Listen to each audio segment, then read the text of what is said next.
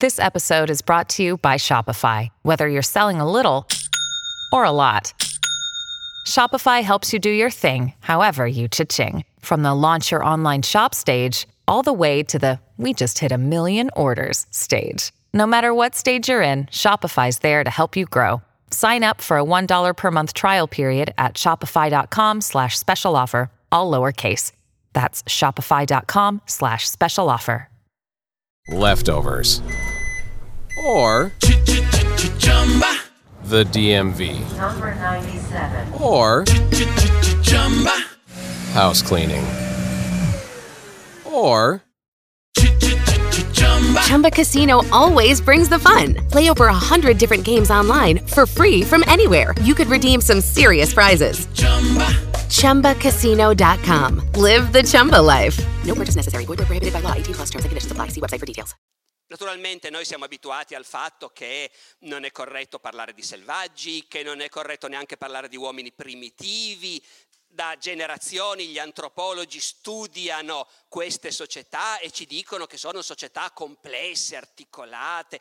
Tuttavia, no- io direi che nel nostro inconscio, correggetemi se sbaglio, ma io ho l'impressione che nel nostro inconscio c'è ancora l'idea che a livello veramente primitivo, iniziale, gli esseri umani fossero qualcosa di estremamente semplice, la cui vita non era solo primitiva a livello materiale, ma anche a tutti gli altri livelli. In altre parole, se un regista deve fare un film e immaginare una comunità di uomini di Neanderthal, ecco, tutt'al più gli attribuirà qualche strano rito religioso, qualche idolo da venerare, qualche danza, ma poi per il resto, onestamente, se noi ci dobbiamo immaginare come passavano il tempo gli uomini di Neanderthal, ce li immaginiamo che dopo aver mangiato se ne stanno seduti intorno al fuoco, avvolti nelle loro pellicce in attesa di addormentarsi.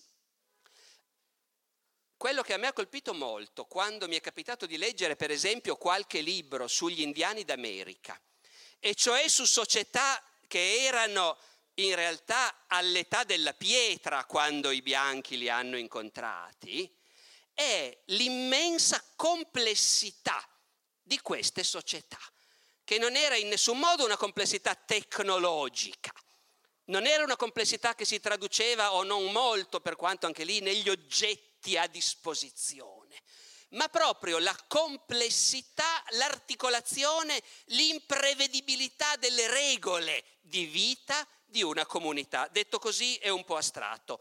Provo a dirvelo con un esempio concreto, dopo aver appunto ripetuto che la premessa è che in realtà il selvaggio che non ha la parola, eh, che non solo vive nella foresta ed è coperto di peli, ma non sa neanche parlare, non è mai esistito. E anzi, se fossi un linguista vi farei una conferenza da linguista su come Tutte le lingue umane conosciute sono molto complesse complicate, presuppongono un cervello incredibilmente sofisticato. Ma se volessimo generalizzare, spesso le popolazioni il cui tenore di vita ci appare più primitivo parlano le lingue più complesse le lingue degli indiani d'America o delle tribù della Nuova Guinea sono incredibilmente più complicate che non l'inglese, per esempio. Il nostro inglese universale di oggi è una lingua di una facilità assoluta da gestire rispetto a certe lingue di popoli, tra virgolette, selvaggi. Però non essendo un linguista non vi parlerò di questo, ma vi citerò alcuni esempi da appunto un libro che ho letto di recente un, un, reportage, diciamo così, fine Ottocento, un giovane americano che si chiama Walter McClintock va a vivere tra i piedi neri. È uno di quelli che amano gli indiani, che li trovano nobili, selvaggi, gente molto interessante, in gamba, peccato che purtroppo la loro civiltà ormai è destinata a morire, quando ci va lui vivono già in una riserva i piedi neri, però si ricordano ancora tutti di come fino a pochi anni fa si viveva liberi e selvaggi per l'appunto. Allora, Walter McClintock vive a lungo con i piedi neri, i quali si ricordano che in un passato non tanto remoto loro erano all'età della pietra. Più volte i vecchi che gli raccontano le cose, magari gli raccontano qualche leggenda e gli dicono sì, sai, questo accadeva ai tempi in cui i nostri antenati usavano i cani invece dei cavalli come bestie da soma. I cavalli li hanno portati bianchi in America, come sapete, non c'erano. E possedevano arnesi e armi di pietra. Poi voi ci avete portato i fucili e i coltelli e indossavano abiti di pelli di animali. Ormai siamo nel 1890, hanno tutti i jeans e la camicia, questi indiani con cui chiacchiera Walter McClintock. Allora, si ricordano dell'epoca in cui vivevano all'età della pietra e sotto molti aspetti continuano a vivere come vivevano gli antenati. Com'è questa società dei piedi neri? Una prima cosa che scopre Walter McClintock con fatica e dopo molte gaffe è che c'è un'etichetta rigidissima di buona educazione e che ci sono un sacco di cose che non si fanno perché non stanno bene.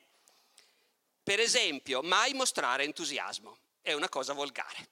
Eh, se uno vuole essere rispettato, ecco, stai, ti hanno invitato a pranzo, mangi dell'ottimo cibo, lo loderai, ma con, senza esagerare, ecco, non sta bene, è una cosa da maleducati. Ma ci sono anche cose più complesse e difficili da immaginare. È maleducato chiedere a un uomo in pubblico come si chiama. In privato glielo puoi chiedere, ma in pubblico no. È una roba che lo fa arrossire e lo fa sentire offeso. Noi ovviamente possiamo, avendo letto un po' di antropologi, dirci dietro c'è la sacralità del nome collegato alle potenze di... Bah, ma loro neanche se ne interessano più. Quello che conta è che non si fa. Tante regole hanno un'origine remota, ma la gente non è che sa sempre qual è quell'origine, però la regola c'è. Se vuoi chiedere a uno come si chiama, aspetta che siete soli. Se lo fai in pubblico, dimostri maleducazione e lo offendi. Ancora, verso il sempre più difficile. Quando una ragazza si sposa, sua, mo- sua madre non potrà mai incontrare il genero. Suocera e genero non si devono incontrare. Sarebbe una cosa... Voi direte giustamente, ma attenzione, anch'io lo pensavo, finché vedendolo raccontare più volte questo in questo libro, si scopre alla fine che se suocera e genero si incontrassero sarebbe una grande offesa per la suocera. E il genero dovrebbe chiedere scusa e farle dei regali per farsi perdonare. Quindi, quando la suocera va a trovare la figlia è solo quando il genero è via e il genero sta ben attento a non avvicinarsi mai alla tenda della suocera. Sarebbe offensivo. Quando il marito è fuori a caccia, allora la ragazza invita la mamma e stanno insieme, ma il marito quando torna dalla caccia manda avanti un regalo di carne per avvertire che sta tornando, in modo da evitare di offendere la suocera presentandosi al proprio TP con la suocera ancora presente. E ce ne sarebbero altri, ma capite qual è il punto? Chi si immaginerebbe che in una società all'età della pietra ci sono tante regole così complicate? Eppure ci sono. Ci sono le consuetudini, il modo di gestire certe situazioni che vanno gestite in quel modo e non in un altro. Per esempio, il lutto. A un certo punto il nostro americano sta partecipando a una cerimonia religiosa in una tenda con alcuni capi e si presenta una donna. Uno dei suoi figli era morto e lei era in lutto. I capelli scomposti le coprivano il volto e portava una coperta nera avvolta intorno al corpo. Era pallida ed emaciata per il digiuno e le braccia le sanguinavano per i tagli che si era inflitta. Allora, naturalmente, tutti noi ci vengono in mente che sono le prefiche nelle società mediterranee, l'idea della donna che deve rappresentare il lutto lamentandosi, strappandosi i capelli, graffiandosi il volto, ci sono dei paralleli. Ed è interessante che ci siano dei paralleli trattandosi di una civiltà che si è sviluppata per conto suo, senza nessun contatto con quella mediterranea. Ma al di là di questo, appunto, questo non ci deve indurre a banalizzarlo. Vuol dire che c'è un grosso investimento di questa tribù sul concetto di lutto, su come il lutto va gestito, su quali sono i comportamenti adatti nel caso del lutto e anche il concetto della durata. Fino a quando questo? Beh, lo decideranno gli incantesimi dei capi. La donna è venuta alla tenda proprio per chiedere ai capi se il suo periodo di lutto può considerarsi concluso. Questi interrogano l'involto sacro del castoro e l'involto sacro del castoro risponde sì, questa donna è stata a sufficienza in lutto, adesso può ricominciare a vivere come tutti gli altri. Ancora, una, ogni civiltà, ogni cultura ha un suo modo, per esempio, di gestire i rapporti con i bambini, l'educazione dei figli. Il nostro McClintock occidentale di fine Ottocento è abituato a un'educazione abbastanza rigida. Rimane stupefatto notando che la gran parte dei genitori indiani viziavano i figli e raramente li punivano. A volte li esortavano a star tranquilli, ma di regola i bambini si scatenavano e facevano quel che volevano. Noi oggi possiamo riconoscerci perché ci siamo arrivati anche noi adesso. Eh? eh stai bravo, eh, stai bravo, bella mamma, e il bambino... Ecco. Ma anche qui è una scelta. Non è una cosa, non è che siccome sono primitivi non se ne occupano, è una civiltà che in quell'ambito lì si è mossa così. I bambini sono dei privilegiati, fanno quello che vogliono. E cos'è che vogliono fare? Giocano naturalmente. Maschi e femmine insieme, no naturalmente. I maschi hanno i loro giochi, giocano con la trottola, fanno le gare di tiro con l'arco, le bambine saltano la corda e hanno bambole e piccoli tipi in miniatura con dentro oggettini in miniatura, attrezzi da cucina, pentole, eccetera. Ecco. Cosa ancora? Come passano il tempo? Giocano, anche gli adulti giocano. A cosa giocano? Giocano d'azzardo naturalmente. Non giocano a soldi perché non li hanno, eh, ma si perdono i cavalli, le coperte, gli abiti, i più accaniti si rovinano giocando. E sono giochi complessi naturalmente, anche lì diversi. Le donne giocano a dadi, hanno gli ossicini come gli antichi greci e giocano a dadi. Gli uomini giocano con degli ossi, io non sono riuscito a capire quali sono le regole del gioco perché sono complicatissime, ma è un gioco a squadre con degli ossi, con delle tacche incise, bisogna nasconderli, far indovinare qualcosa alla squadra avversaria. Durano ore questi giochi con tutti gli spettatori intorno che fanno il tifo e ogni tanto cantano canzoni composte apposta per sfottere quello che ha perso o per lodare quello che ha vinto. Allora, di nuovo, la complessità di una cultura. Tu puoi stare lì dentro se hai imparato un sacco di cose inventate che non esistono in natura, altro che stato di natura. E ci sono le associazioni. I traduttori li traducono a volte società, a volte confraternite. C'è la società dei coraggiosi, i quali si comportano come cani e quando si toglie l'accampamento fanno il giro dove c'era il vecchio accampamento e se trovano dei rifiuti li mangiano. Eh, e poi seguono a distanza come fanno i cani il resto della... E poi però nell'accampamento vanno in giro a mantenere l'ordine e se qualcuno commette qualcosa di scorretto loro lo pestano e i capi li tollerano perché questa società, interamente privata, di iniziativa privata, però può tornare utile per mantenere l'ordine nel campo. Poi c'è la società delle zanzare fondata da un uomo che ha avuto una visione sulla, della zanzara sacra. E allora ha fondato la società delle zanzare. E gli, quelli della società delle zanzare ogni tanto fanno, danno delle grandi feste, durante le quali vanno in giro per il campo e fermano le persone e gli dicono dammi il tuo sangue. Eh, e se la persona reagisce male lo graffiano a sangue. Se invece la persona è disposta a offrire un po' del suo sangue alla buona zanzara senza protestare, lo lasciano andare tranquillamente. Allora, chi mai può immaginare che la vita di una tribù dell'età della pietra è complicata fino a questo punto? Eppure è così. E naturalmente, vado a finire, finisco anzi, naturalmente ci sono i ricchi e i poveri. Non illudiamoci che siano società egualitarie.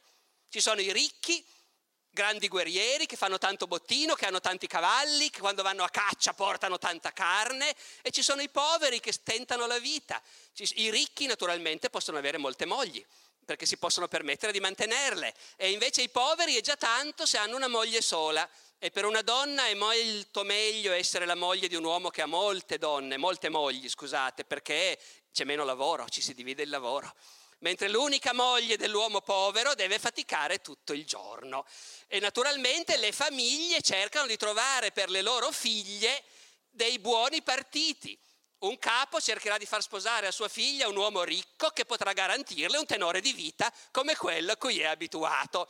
E quindi la maggior parte dei matrimoni sono combinati, con tutta una serie di rituali. Una volta che è combinato, la ragazza va a cucinare un pasto rituale per la famiglia. Ma naturalmente cosa capita? Capita che un ragazzo e una ragazza si innamorano senza il permesso della famiglia e allora si frequentano di nascosto e poi scappano e allora o finisce malissimo, si suicidano tutti e due, oppure la famiglia dice va bene, va bene, dai sposatevi, ecco, Giulietta e Romeo. Ma siamo una, presso una tribù dell'età della pietra. Allora, avete capito il punto, è inutile che continui a elaborarlo la società dei selvaggi che vivono allo stato di natura e quindi sono simili ad animali, non hanno elaborato un modo di vita complesso, non esiste. Tutte le società umane conosciute hanno elaborato modi di vita straordinariamente complessi. Quanto al problema del perché poi in tutte queste società le bambine giochino con le bambole, questo lo lascio ai colleghi antropologi da risolvere. Grazie. With the Lucky Land slots, you can get lucky just about anywhere. This is your captain speaking. Uh, we've got clear runway and the weather's fine, but we're just going to circle up here a while and uh, get lucky. No, no, nothing like that. It's just these cash prizes add up quick. So I suggest you sit back, keep your tray table upright, and start getting lucky. Play for free at LuckyLandSlots.com. Are you feeling lucky? No purchase necessary. Void where prohibited by law. 18 plus terms and conditions apply. See website for details.